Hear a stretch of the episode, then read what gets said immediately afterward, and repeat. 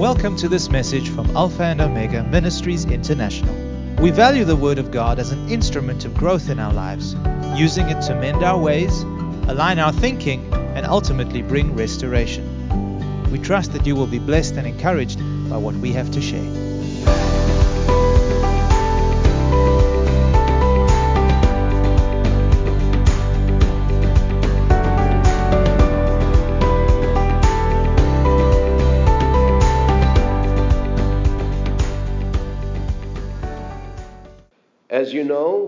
Those of you that have been following our theme this weekend, greatness through process, last night we've talked about the process itself that God takes us through in order to release this treasure and this greatness that the Lord Himself deposited within us when we were born again by the Spirit of God. The Apostle Paul said, We have this treasure. We're not going to get it, we have it. And the treasure is none other than Christ in us, the hope of glory. So we have this treasure, he says, in these earthen vessels, so that the excellence of power may be of God and not of us. We are not great outside of Christ, but we are not outside of Him. We are in Him. And the word says, He that is joined unto the Lord is one spirit. We are one spirit with the Lord. Christ in us. He is the treasure that we carry. And wherever you go, He goes. He has no choice. So it's foolish to say, Lord, please go with me. Because He is wherever you are. You may not feel it, you may not look like it, but act like it because it's true. Amen? So we talked about the process that God takes us through, the discipline, the correction, in order to release what He has placed within us into our spheres of influence and bless humanity. This morning, I want to talk to you about the path to greatness, the path that leads us to greatness. And I want to share one of the foundational values of the kingdom of God. I know that Pastor Tim has been teaching every Sunday about the kingdom. Now, this one value that I will share with you is a foundational value in the kingdom of God. And let me just take a few moments to define what a value is. Values are what a person considers to be important in his life, what he considers to be valuable, worthy of love, honor, and respect. It is one's judgment of what is really important in his life. So, a value system is a set of principles or ideals that we highly esteem and we consider them to be of importance. Jesus said in Matthew 6 21, Where your treasure is, there will your heart be also. In other words, what you treasure what you consider as valuable, your heart will naturally gravitate towards it and wrap itself around your values. Because our hearts will always go where our values are, where our treasures are. Amen? That, that is so true. What you consider important, you will always find time for. Amen? You see, this is a fundamental principle in life. We always devote ourselves to the things we value the most. And what we respect, we will always attract. The reason why you attract wrong things in life is because you place value on them. Amen. Our values express help us to express who we are, what we stand for. If we are unaware of or somehow become disconnected with our values, then we end up making choices out of impulses, preferences, and instant gratification rather than acting in faith and love and responsible decision making. The true values that we hold, of course, are the ones by the ones by which we actually live. If we claim to value something and yet we continue doing the opposite, then we actually value something else. Now, if I claim to value truth and yet continually lie, that means there's something more important to me than telling the truth. My lies prove that I hold some other value more deeply than honesty. So, kingdom values are the foundation of Christian character and spiritual maturity. You tell me what your values are, and I will tell you what kind of a person you are. Values define character. Everything in your life is founded on the values you embrace and the values you hold dear in your heart. Amen. Values determine your commitments. If you value the fellowship of the brethren, you will make excuses to be here. If you value sleep or the beach, then you will make some kind of excuses why you're not here. You see? So, values determine our commitments as well as our investments, both time wise and monetary. Amen. There are only two sets of values in our world that we live in. We have the world's value system, which is based on the carnal and the fallen nature of man, namely the lust of the flesh, the lust of the eyes, and the pride of life. And that's recorded in John 2, verses 15 through to 17. John says, Do not love the world or the things in the world. He's talking about do not love what the world values, what the world considers important. Do not love that. For all that the world considers valuable and important are based on the lust of the eyes, the lust of the flesh, and the pride of life. And if anyone loves the world, the love of the Father is not in him. For all that is in the world, the lust of the flesh, the lust of the eyes, and the pride of life is not of the Father, but of the world. And the world is passing away, and the lust thereof. But he who does the will of God abides forever. Amen. We are not to love what the world loves. If you're a disciple of Christ, you are not to pursue what the world pursues pleasure, do whatever you want. Amen? If it feels good, do it. And Jesus said that the unbelieving world's values and pursuits are centered around these three things the lust of the flesh, the lust of the eyes, and the pride of life. We also have the values of the kingdom of God, which are based on the fruit of the Spirit. And these are love, joy, peace, long suffering, kindness, goodness, faithfulness, gentleness, self control. Paul said to Timothy, Flee youthful lusts, but pursue righteousness and faith and love and peace with those who call on the Lord out of a pure heart. So now I'm going to share with you this one foundational value in the kingdom of God. This is one of the values that I have lived my Christian life now for more than 40 years. It's called the value of servanthood.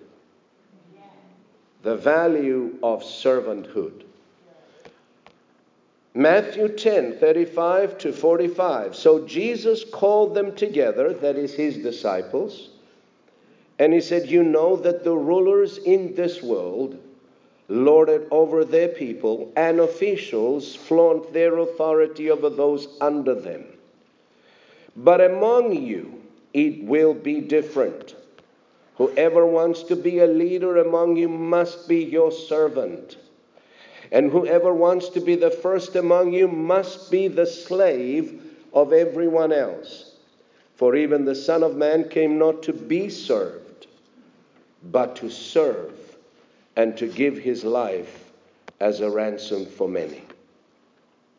You see, they were fighting among themselves who should be the greatest. And so Jesus took that opportunity and taught them who is really the greatest in the kingdom. And so he gave them one of the foundational values of his kingdom, and that's the value of servanthood. More than 40 years ago, as a young believer, the Holy Spirit spoke these words to my spirit. I will never be able to forget them. And this is what he said Son, as you lay down your life to serve and to please others, I will come and fill you with my spirit. And every place that the sole of your foot treads upon, that I have given it to you.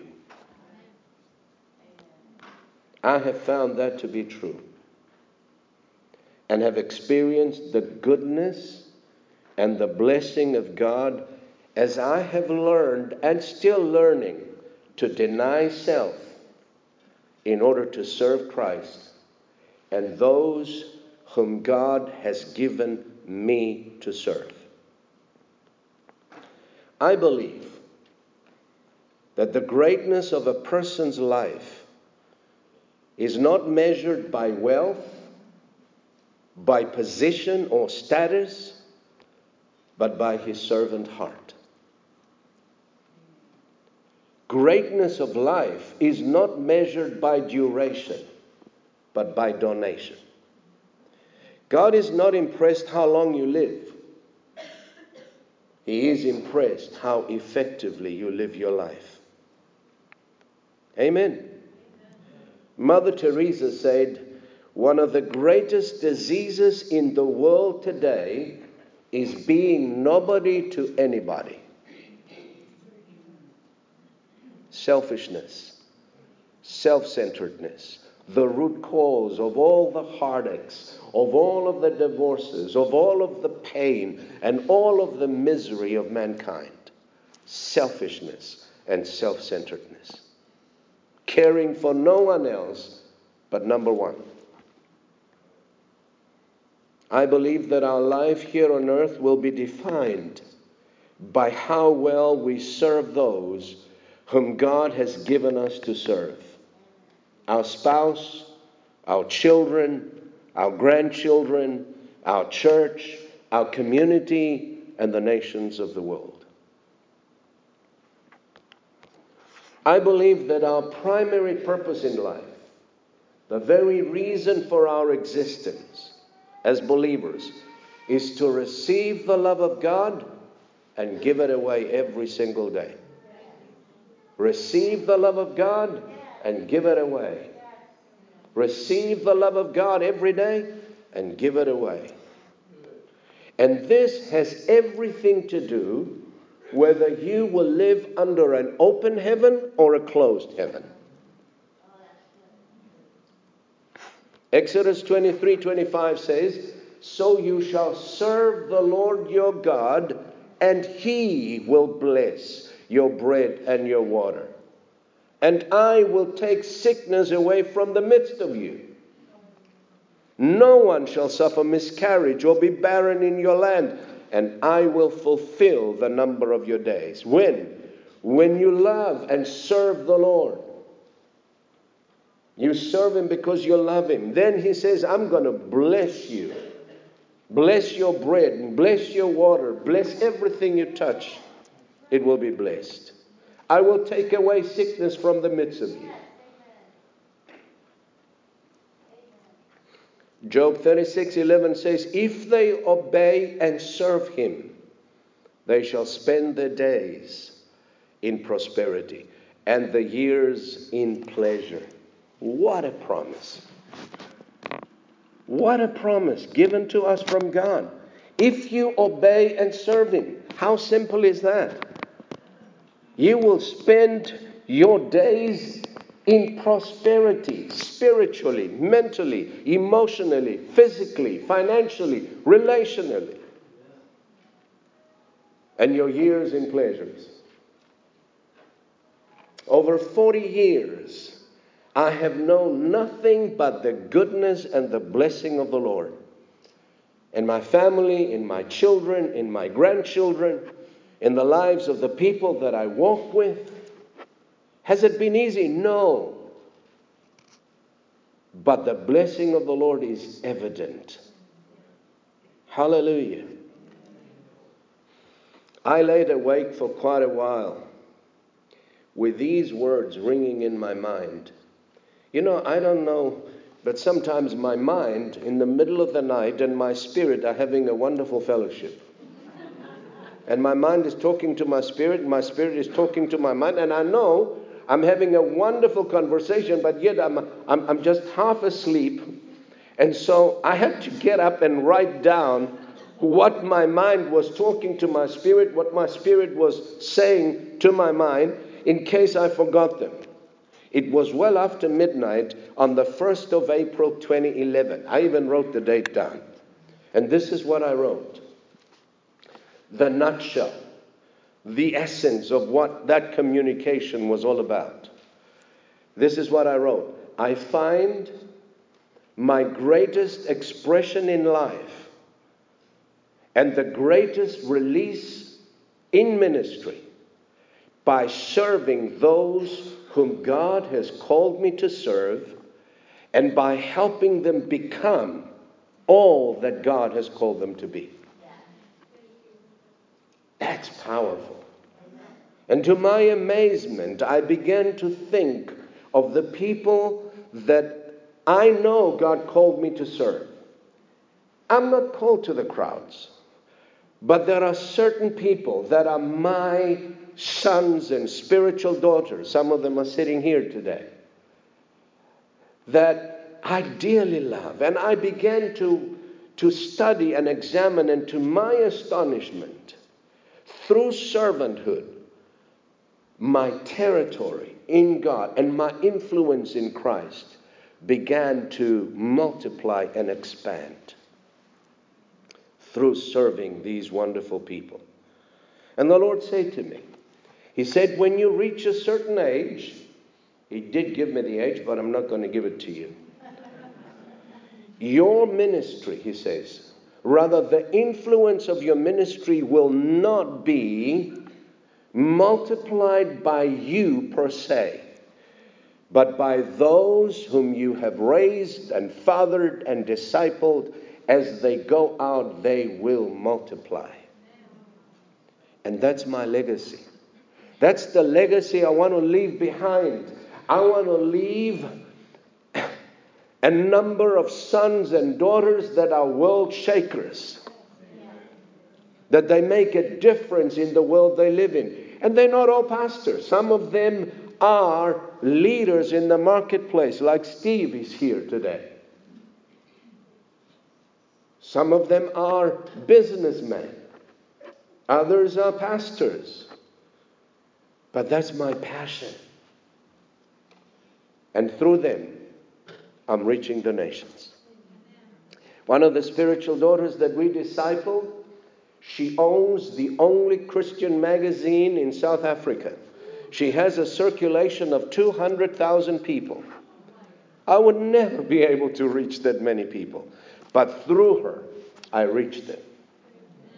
We go every month out to the premises, we do training, they're members of staff, and she's always so grateful, saying, Pastor, if it were not for the discipleship you gave me in the foundation, I would have never been able to do what I'm doing. And she knows how to honor spiritual fatherhood. You see, this is what Jesus expects each and every one for us to do serve. Begin where you are. He is our primary example. Isaiah called him the servant. Isaiah 42, verse 1 says, Behold, look. That's what behold means. Look and see. You want to know what Jesus is like? Behold, my servant, whom I uphold. You want to be upheld? You want God to uphold you? All you need to do is serve, become a servant. God upholds servants. And then he goes on to say, My elect one in whom my soul delights. The soul of our Heavenly Father delights in servanthood. And then he goes on to say, I have put my spirit upon him, and he will bring forth justice to the Gentiles. Wow. He delights in servants, he upholds servants, then he pours his spirit upon those who serve the way God wants them to serve. And our Lord's life on earth was defined by his servant heart. Of all the forms that Jesus could have chosen to come into our world, to introduce himself to our world, he chose the form of a servant. That's what Philippians says. But made himself of no reputation, taking upon him the form of a bondservant. He could have come as a king and have everybody running around him serving him. But he said, The Son of Man did not come to be served, but he came to serve and to give his life a ransom for many. Paul, the great apostle, his life was defined by his service to the Gentiles. He had such a father's heart. He poured his life out in order to serve those whom God had called him to serve.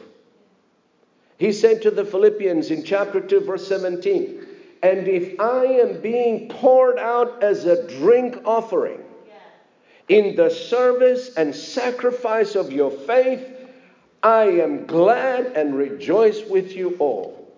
His entire life was poured out in order to establish believers, to serve them.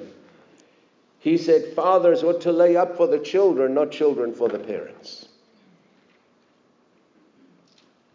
He wrote to the Corinthians saying, I will very gladly spend and be spent for your souls.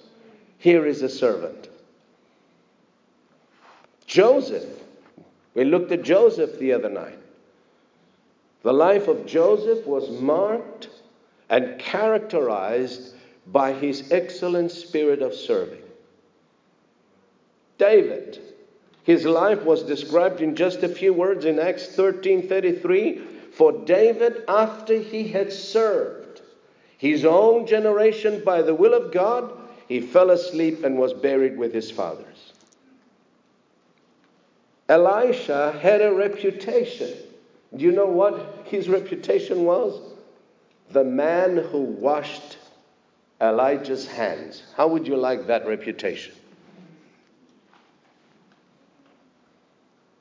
God honors, values, upholds, delights, and pours out his spirit upon servants. You may ask the question well, how do I serve? I want to serve. Well, the way we serve, first of all, is by making ourselves available to the Lord and to our fellow man. God has given each one of us a sphere of influence. Every single one of us has a sphere of influence. It is in that sphere that I engage with people, and according to the needs that are presented, I serve. Now, of course, you cannot meet every need. That's impossible. If you try and do that, you will waste yourself away. But there are needs that have your name on it. I know those, I've learned to recognize them. God would put a, a desire in my heart to help this pastor. And, um, and I would have this overwhelming compassion, you know, and say, serve him. I said, How, Lord? He said, Fly them over to Cape Town. Okay, you pay for the tickets. I said, All right. So I bought the tickets, and the next thing the Lord says, No, fly them business class. So I did. They were, they were just flabbergasted, you know. Wow, nobody has done this for us. We've been in ministry for 30 years. No one has ever done that for us. How could we ever think? I say, you know, I didn't do anything. The Lord told me to do it. He loves you. There's only way I can prove that, that, that, that I love him and God loves him. Sometimes words are not. Actions speak louder than words. And thank God has given me the ability to do it. So I know those needs that have my name on it, and I'm not running from it. And you should not run from those needs that have your name on it. Don't pretend they're not there. Don't ignore them. Sometimes they're just staring you in the face. Hello? Because these needs that have your name on, they are the stepping stones to your greatness in Christ. And if you ignore them, you will never release the treasure and the greatness that God has placed within your spirit. Look for them. Look for them. Be open to them. Be receptive. Lord, get up every morning and say, Here I am, Lord. Instead of you being preoccupied with your problem, your troubles, forget about yourself. Because when you focus on others, your problems become less. The devil will leave you alone. Say, Lord, how can I serve you today? How can I serve your people today? Whom can I pray for? Whom can I call? Whom can I go and hug and give them your love today? That's why God puts us in a spiritual family. That we learn how to love one another, how to serve one another, how to encourage one another, how to pray for one another, how to lift up one another. Engage them and trust the Lord to enable you to meet those needs. And you know, you will be amazed how God will supernaturally enable you and empower you to meet those needs. Because you, you are aligning yourself with your purpose, and it just flows. The little boy had only five loaves and two fish, but he offered them. He put them into the hands of Jesus, and they fed thousands of people. We are all called to serve, every single one of us. But we do not all serve the same way. Amen? Because not all of us have the same abilities, the same gifts, or the same talents. I serve very differently from the way my wife serves. She's the hands, I'm the mouth. She says one mouth in the family is more than enough. She's a wonderful organizer. She's an administrator. She's a bookkeeper. She's an accountant. She loves to do books, so that's how she serves. She keeps everything in order in our ministry. Anytime I ask a question, what's going on here, she would pick out the file and tell me exactly what's going on. Amen. We don't all serve the same way. Why? Because Romans 12 says we have many members in one body, and all the members do not have the same function. So we, being many, are one body in Christ and individually members of one another. Having then gifts differing, different gifts according to the grace that is given to us, let us use them. If prophecy, let us prophesy. in proportion to our faith. Ministry, let us use it in our ministry. He who teaches in teaching, he who exhorts in exhortation, he who gives with liberality, he who leads with diligence, and he who shows mercy with cheerfulness. Seven different gifts, ministries that, that, that are in the local house to serve, depending on your gift, how God wired you. Amen? So all of us are called to serve in one measure or another according to the gifts that God has given you. Don't say, well, I have I don't have really anything. No, you have something. Amen? Serve. And as you do, you enter into your own greatness. In finishing, I want to give you some qualities of a godly servant.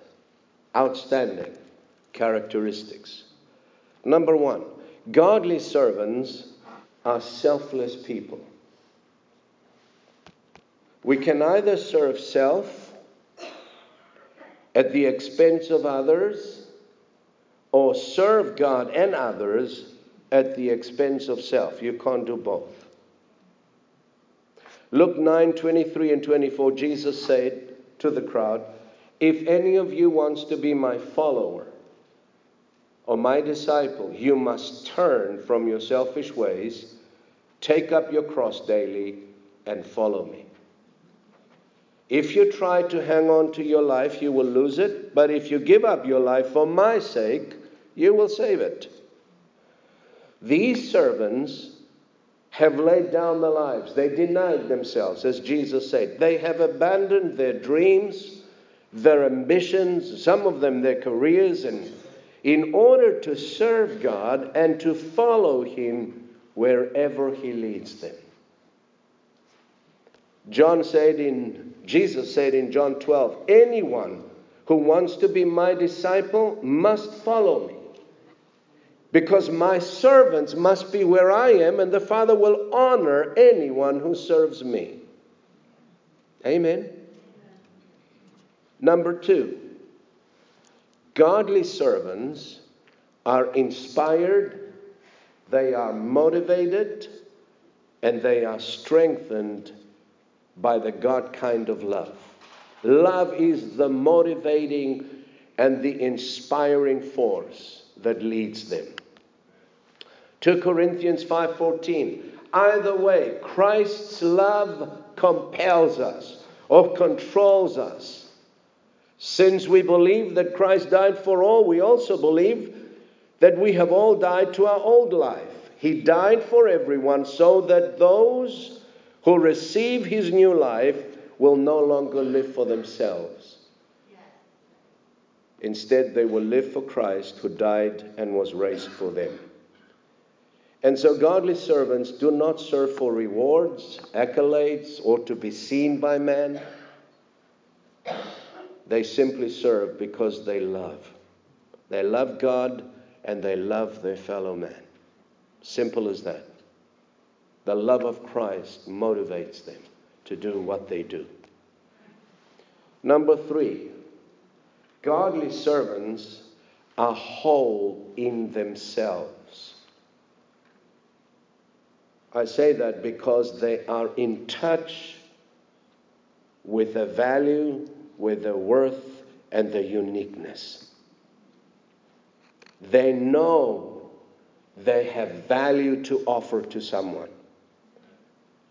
They know and they believe that they have something of worth and something of value to offer those they serve. They do not think of themselves as worthless. No. Or poor. They have a healthy self esteem. They know who they are in Christ. They have discovered who they are in Christ, as well as the gifts and the talents, and they serve from a position of strength and confidence. Jesus did the same thing. In John 13, verse 3 says, Jesus knew that the Father had given him authority over everything and that he had come from God and would return to God because he knew who he was. He knew the authority that the Father had given him. Look what he does, the next verse, the next sentence. So he got up from the table, took off his robe, wrapped a towel around his waist, poured water into the basin. Then he began to wash the disciples' feet, drying them with the towel he had around him. You see, because he knew who he was. And he moved from a position of authority and strength and confidence. And he served his disciples.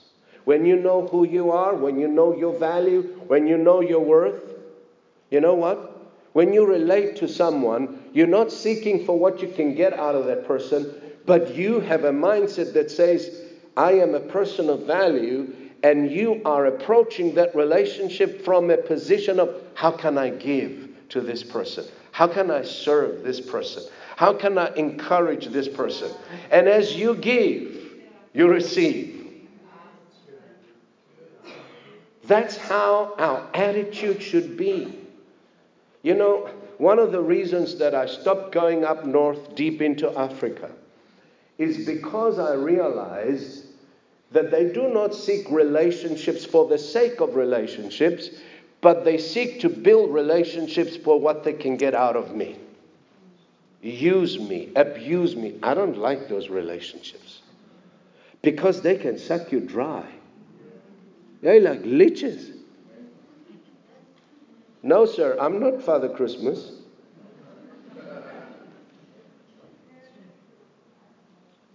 When I relate to someone, I relate from a position of strength. I believe that I have value, that I'm a person of worth, and if you connect with me, I'm going to make you a better person. And I, I approach the relationship from a point of how can I serve you? What can I give you? That's a healthy relationship. Amen? And that's the way you should relate. You should not relate on the basis, I wonder what I can get from this person.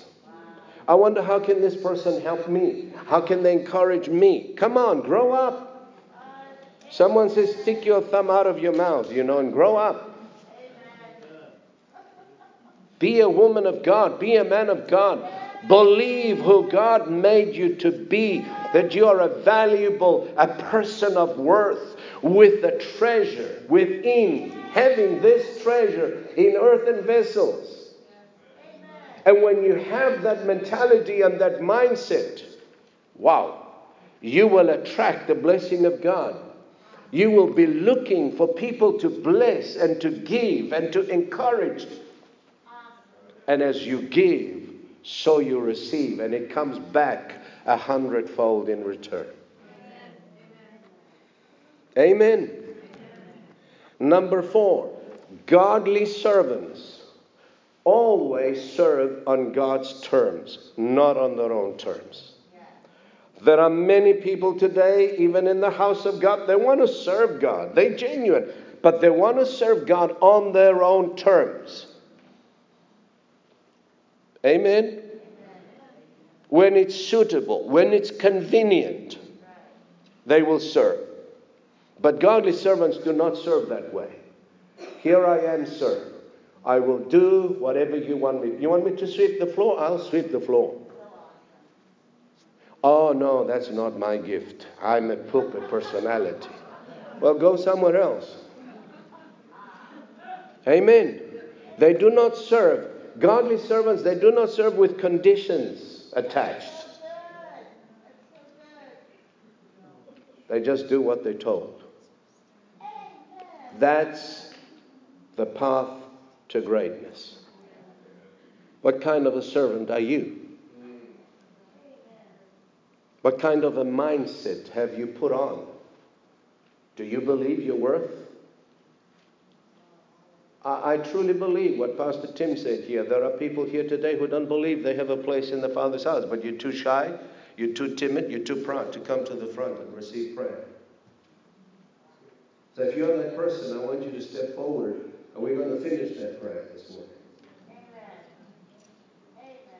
If you, if you are struggling with feelings of rejection, inferiority, want you to step out of your seat and come to the front. Believe God that this day is the day of your freedom.